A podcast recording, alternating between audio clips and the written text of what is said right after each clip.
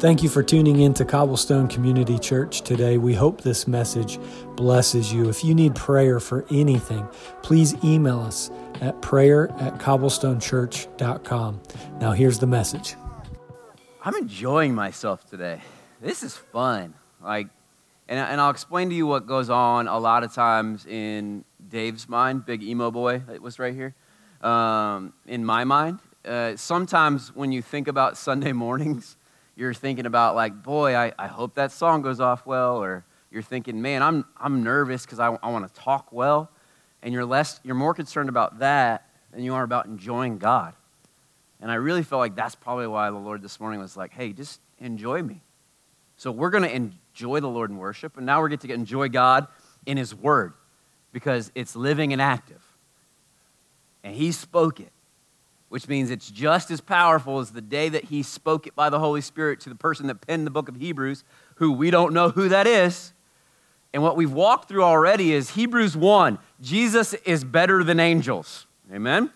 Hebrews 2 and 3, Jesus is better than Moses. You're like, Amen? Now, for a Jewish reader, that's like, what'd you say about Modog? Like, like it, you want to fight? But he's, that's what he's doing. He's setting up for a Jewish audience. Jesus is better than angels. Jesus is better than Moses. Jesus is better than Melchizedek. Everybody know who that is? Now, we could have done that sermon. So, this is what he's doing. He's, he's, he's doing an argument to just herald the beauty and the worth and the authority of Jesus Christ. And that if they follow him in faith, it, it, it'll be worth it because they're experiencing persecution. They're Jews that have come to Christ, and now people are like, How dare you? And they're hurting them, and they're like, oh, I don't want to do this. And he's like, No, no, no, no. Stick with it because Jesus is better. In all those guys, Abraham, Moses, the prophets, all of them are in, we talked about it, the hall of faith, going, You can do it. You are surrounded by this, these witnesses that are going, You run the, right, run the race, run this faith race, cling to Jesus, don't let go. The Melchizedek thing, a little confusing. All you got to know is he doesn't have a lineage. He just comes out of nowhere and he's two things. He's a priest and he's a king. And Jesus is a what? A priest and a king who came from heaven. And that's the and then he gets a little ticked off around chapter 6. If you read chapter 6 and you're like, "Can I lose my salvation?" No. Okay? You can't lose it. But so if you mess up tomorrow and you say shucky darn instead of dang, you're not out of the family. But you could tomorrow, conceivably, be like, screw this whole thing. I said screw in church. I apologize. Forget this whole thing. And you could walk the complete opposite direction. You could abandon and walk away from your faith. That is chapter 6. I wanted to focus on chapter 9 and 10 because he's going to apply all of that. But to apply all of that, you have to be very Jewish in your mind. Anybody actually Jewish in this room? You're like, I'm like 24% my dad on my mother's side. Anybody? Got any Jews? None of us, just white people from Brookville. Cool. Um, so, what you have to understand is all of the history. Do you want to cover the whole biblical history really quick? Let's not. All you have to understand is God's people are enslaved in Egypt, and God sends who? Moses. Let my people go. Gandalf slam, you shall not pass. That whole thing. Ten plagues, they are led into the wilderness. And God provides for his people in a couple cool ways. There's pillars of fire, pillars of smoke, but he tells them to build one thing. What does he tell them to build? Someone, no one wants to talk. That's fine. A tabernacle. Think tent. I brought one. So, oh no, Let's see if it'll work.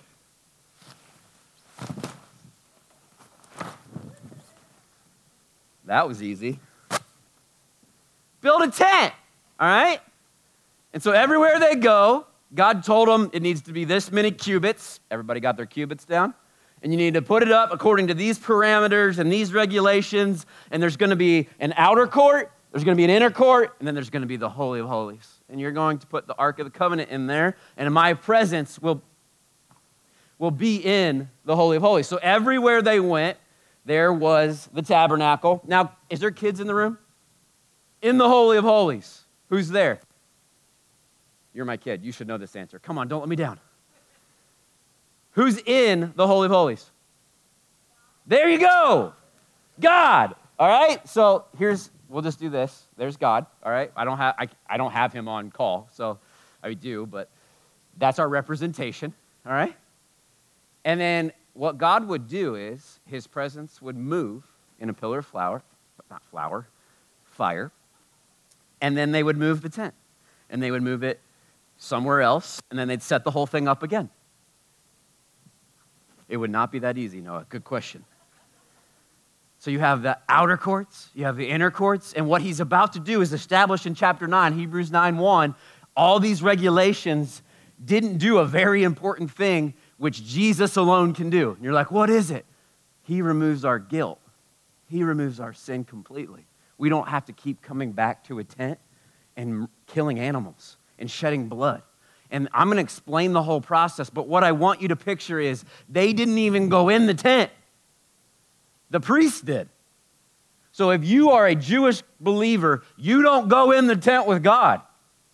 Because if you went in there and you had any defilement, any sin, any bad attitude, you had not been, you had not been cleansed, and you went in there, what happened? Eh, right? And they'll drag you out. So you're on the outside looking in and you had a high priest, and he would go in, he would go in the inner courts every day but he went into the Holy of Holies where the Ark of the Covenant was once a year. And I'm going to explain that all to you, but what, what good would it do if we understood, well, there's the lampstand and the showbread and the inner courts, and I can tell you what kind of fabric it was? What good does that do if you don't actually go, but I want to go in and I want to meet with God? That is the goal of this sermon. I want you to have a desire rise in you. I want to go in and I want to meet with God. So every year, they would, so let's just say, this is our tent. I, it should have a door, but I, I don't have it. And God's in there. And you're like, somebody's got to go in there and meet with God on our behalf. Who's going? Sam's going. You say me? I don't want to go. What if, I, what if I'm sinful? What if I got, you know what? Let's, let's send Sam. Let's send Chris. John, you're older than me. If you die, it'll be okay. You know what I mean? Sorry, John. You know what I mean? Like, who's going in the tent? And obviously, they had the high priest, it was his job. And so they took it really seriously. And he would go in and he would sprinkle blood on the ark. And it was this day of atonement. And he would literally walk this. I mean, he, I mean I'm thinking he's like, Am I going to die or not? And then once a year, there's a scapegoat and there's all this beautiful meaning. But then you have Jesus show up. And here's what you need to know somebody said, Me. You don't need me to come to God. I am not your mediator. I'm a shepherd of the mediator. Jesus Christ is a greater high priest, the guy that would go into the presence of God and represent the people. Jesus is your representative to God. He comes before God and goes, I made that one clean. Let her in.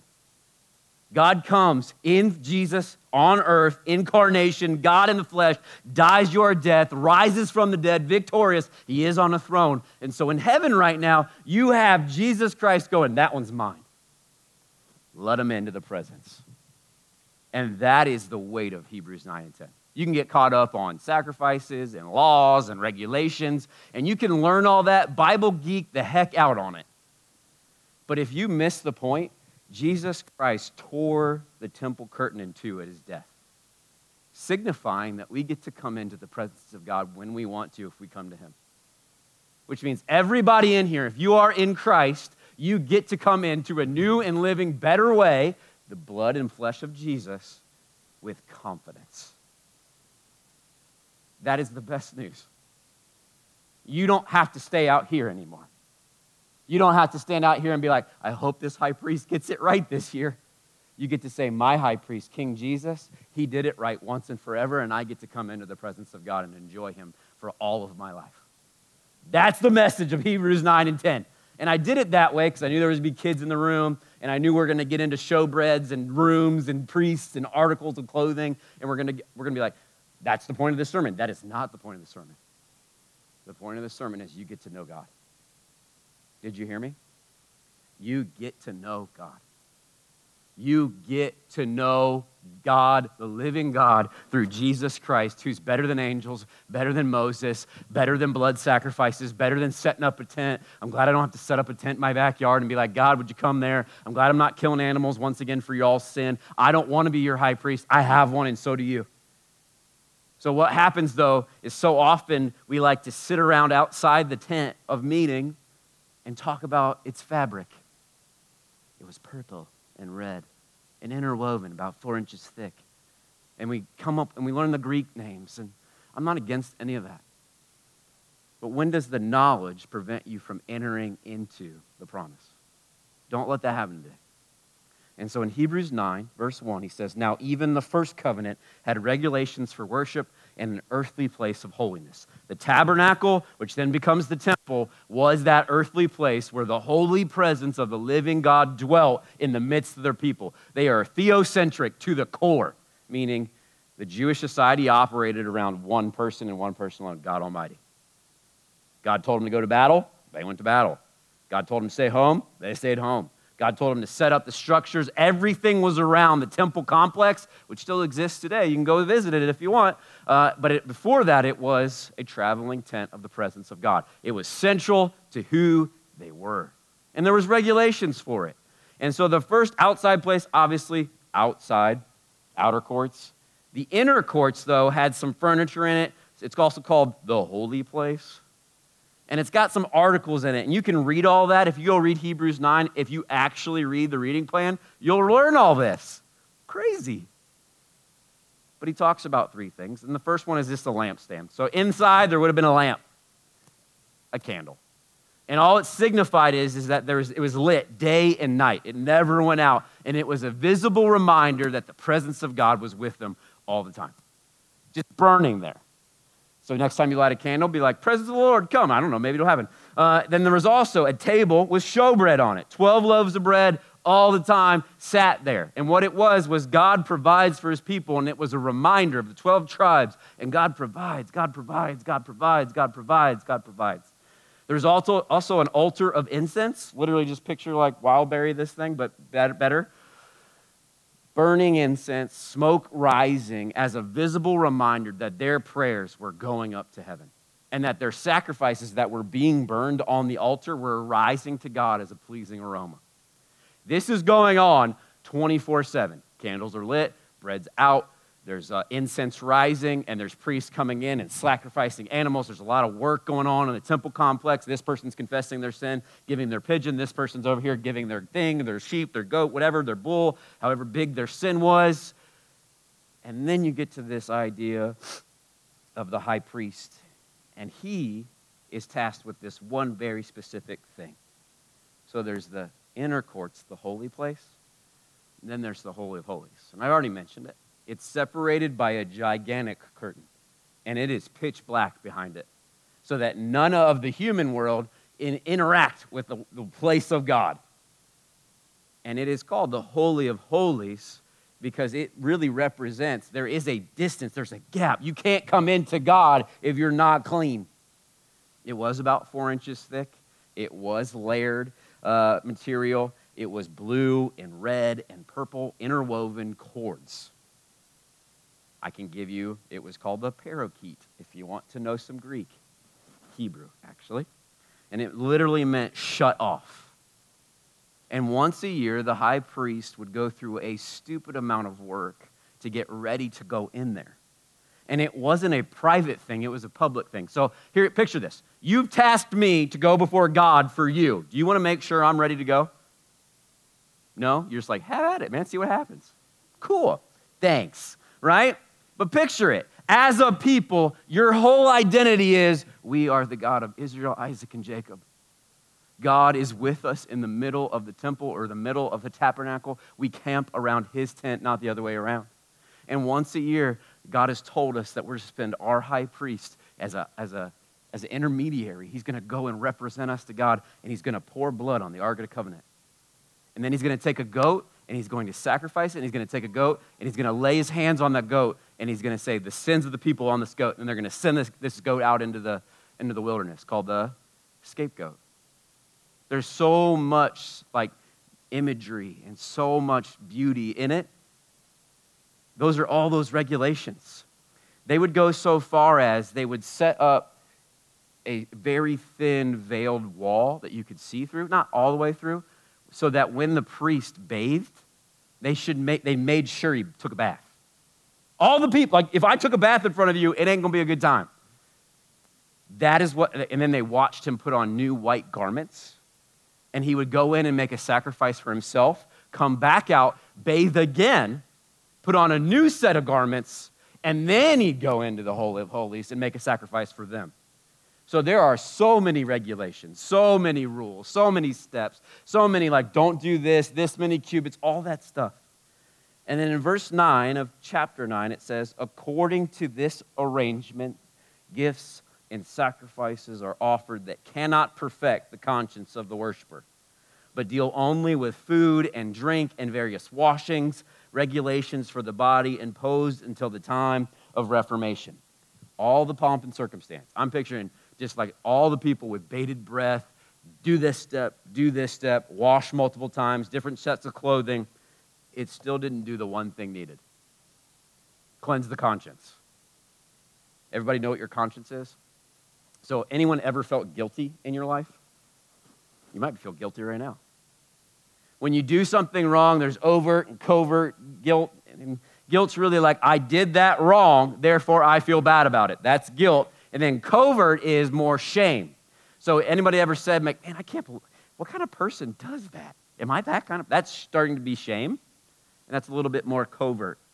What the writer of Hebrews just said is all those sacrifices, all that pomp, all those things going on with the tabernacle and the temple couldn't do that thing. They could not cleanse the conscience of a man. They couldn't deal with his guilt. They dealt with his sin, but they didn't deal with his heart. And it continues in verse 11 But when Christ appeared as a high priest of the good things that have come, then through the greater and more perfect tent. So now he's getting real weird. He's like, We're not talking about physical tents anymore, y'all. We're talking about some heavenly structures. We're talking about powers you can't see. And we're talking about Jesus as a high priest who's not going to die after 70 years. We're talking about a high priest that's forever. He entered once for all into the holy places, not by the means of blood of goats and calves, by the means of his own blood, thus securing an eternal redemption.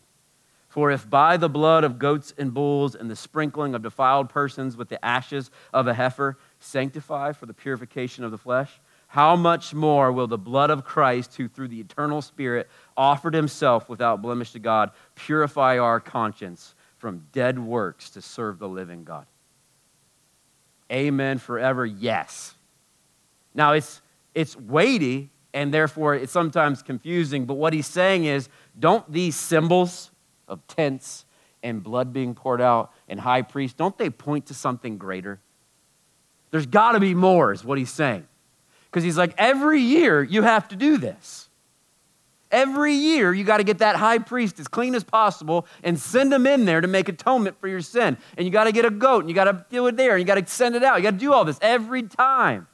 And then when that high priest dies, you just get his son and you have him do it for his whole life. And when he dies, you get him to do it for his whole life. He's like, there's got to be more. That's the writer of Hebrews going, there is more because we know Jesus.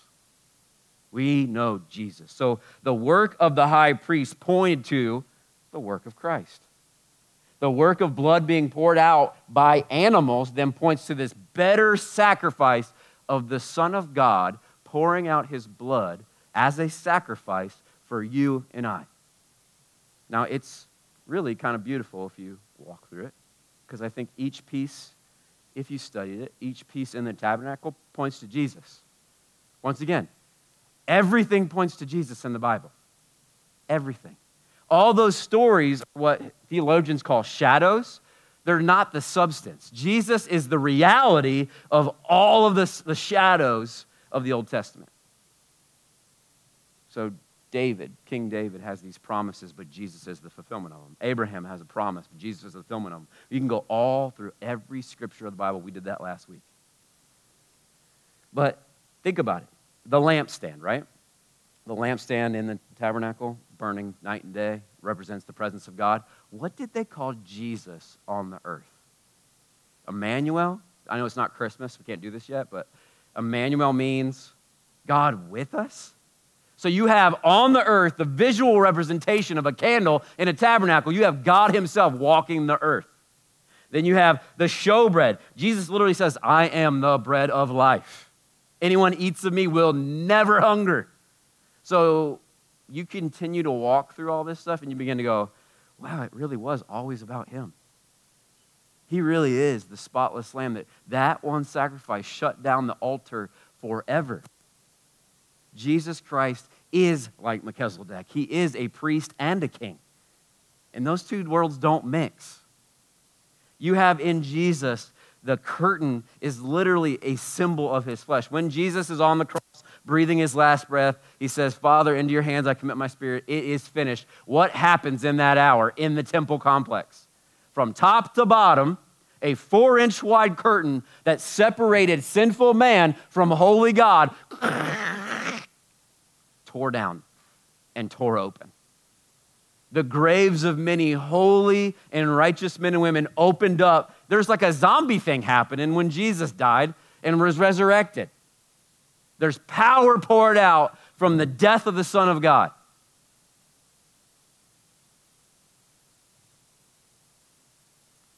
And then you have, I think, a pretty substantial picture Ark of the Covenant, high priest once a year he pours blood over the ark.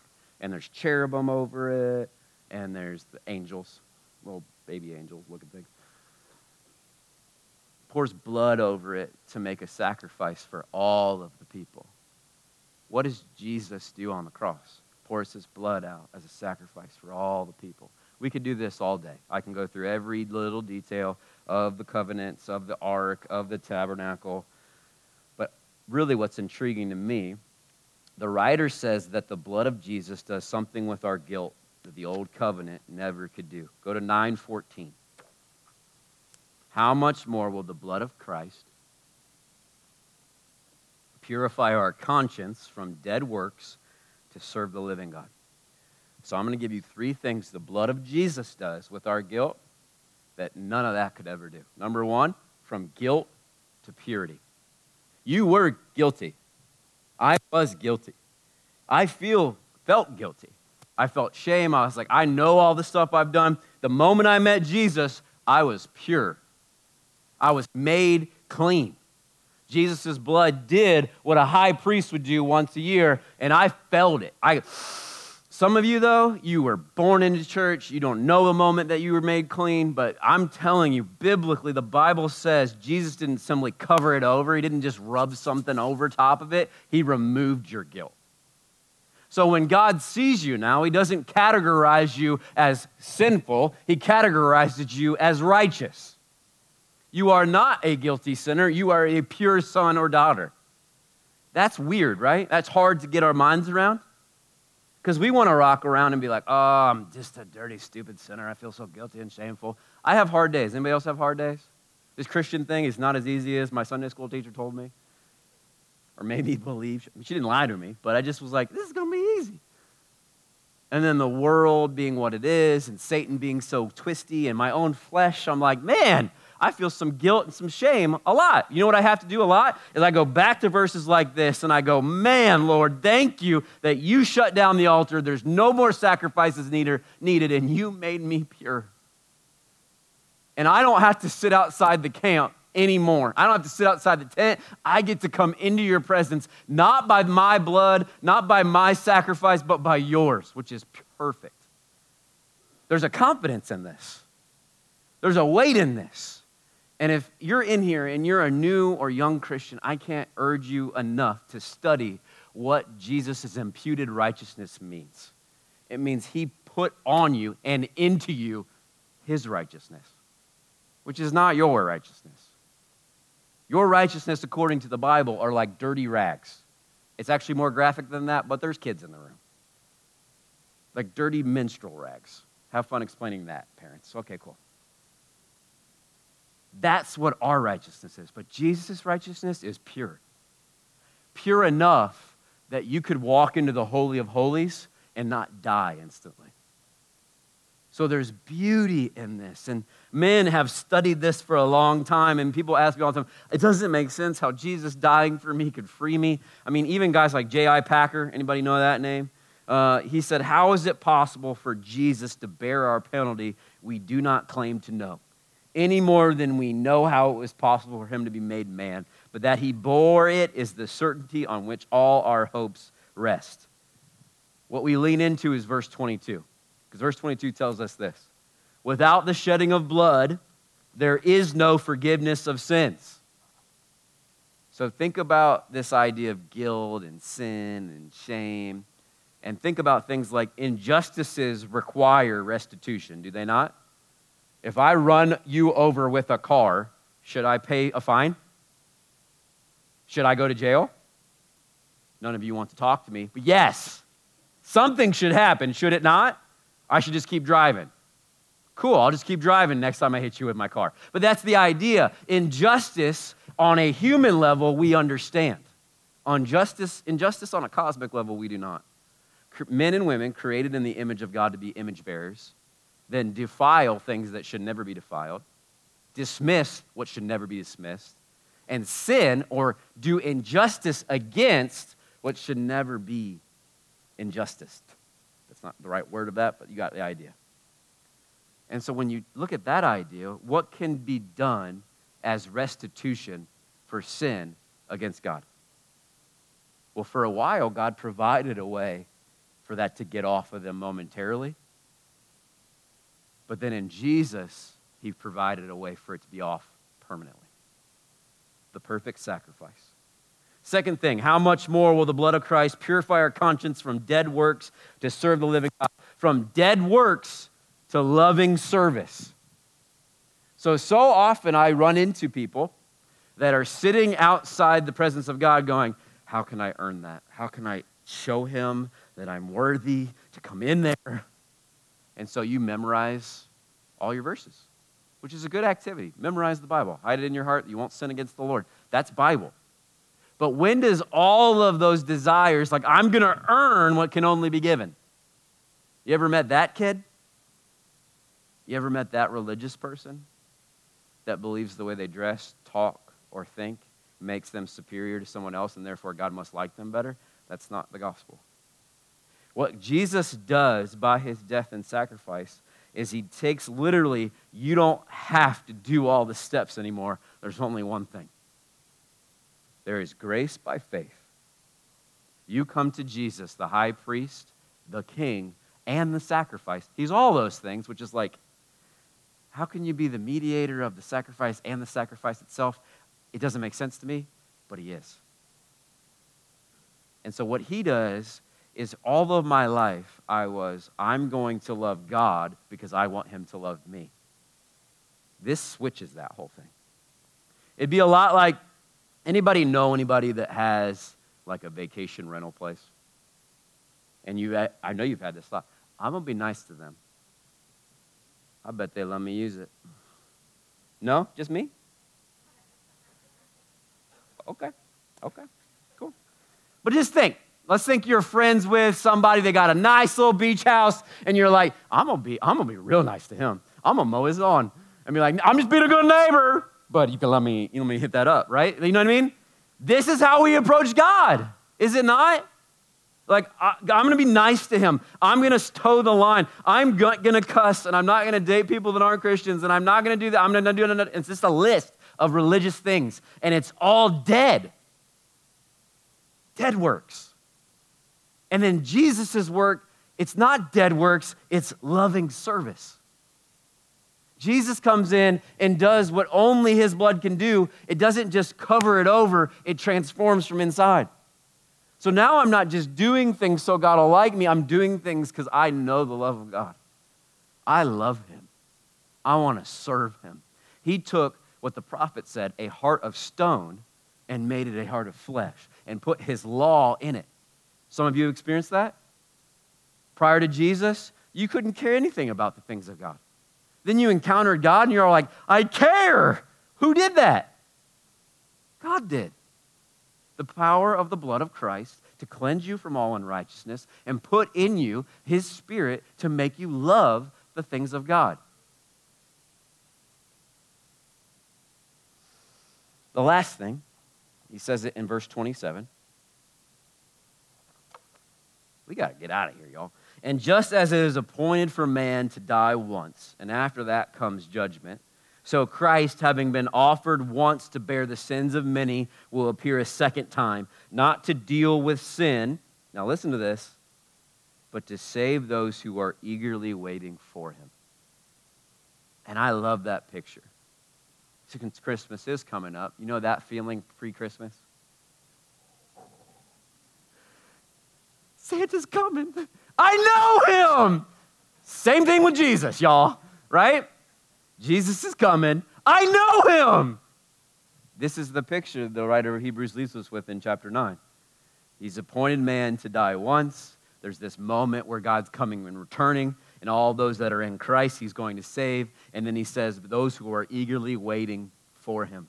The biggest change of this sacrifice of the gospel is I'm not afraid of God anymore. I'm not afraid of him. I'm eagerly waiting his arrival.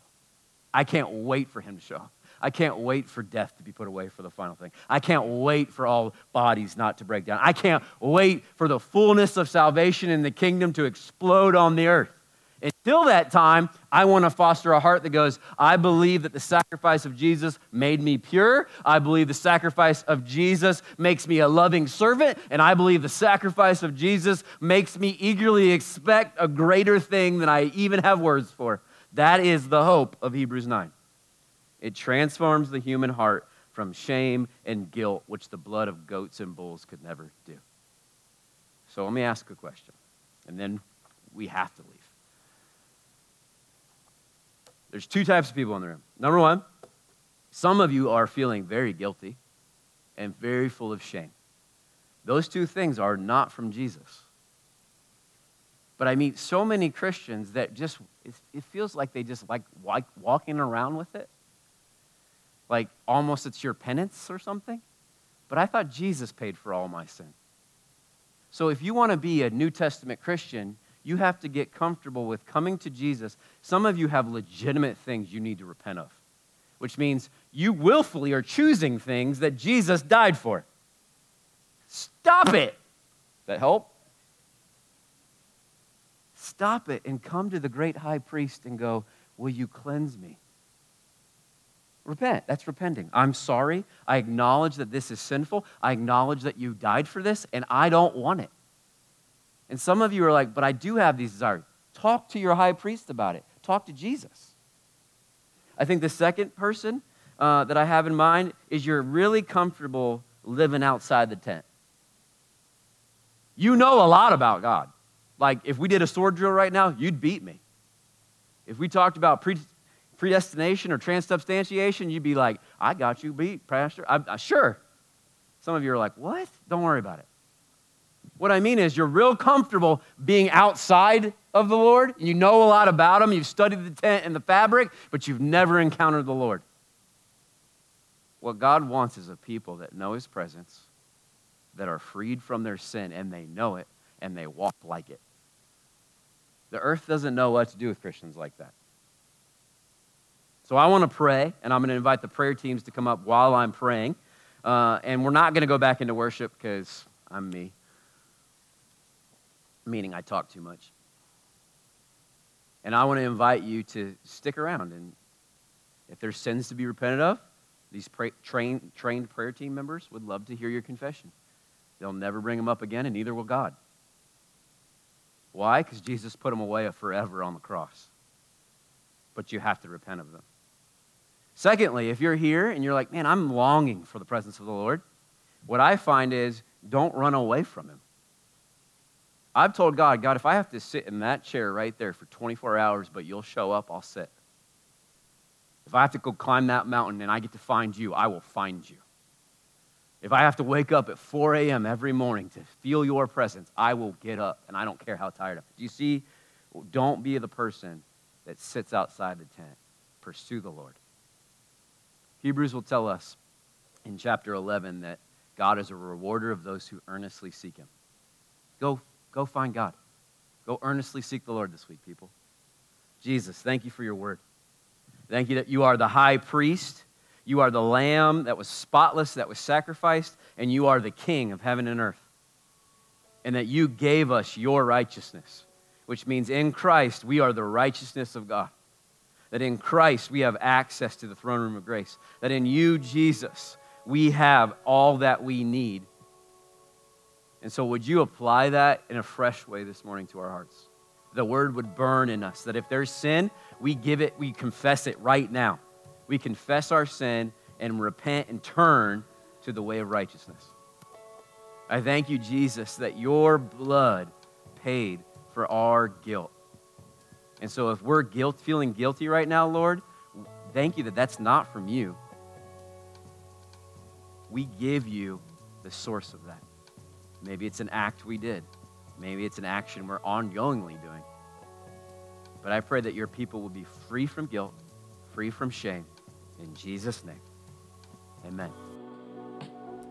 Thank you for joining us today. If you need prayer for anything, you can email us at prayer at cobblestonechurch.com or you can go on our website at www.cobblestonechurch.com and submit it there.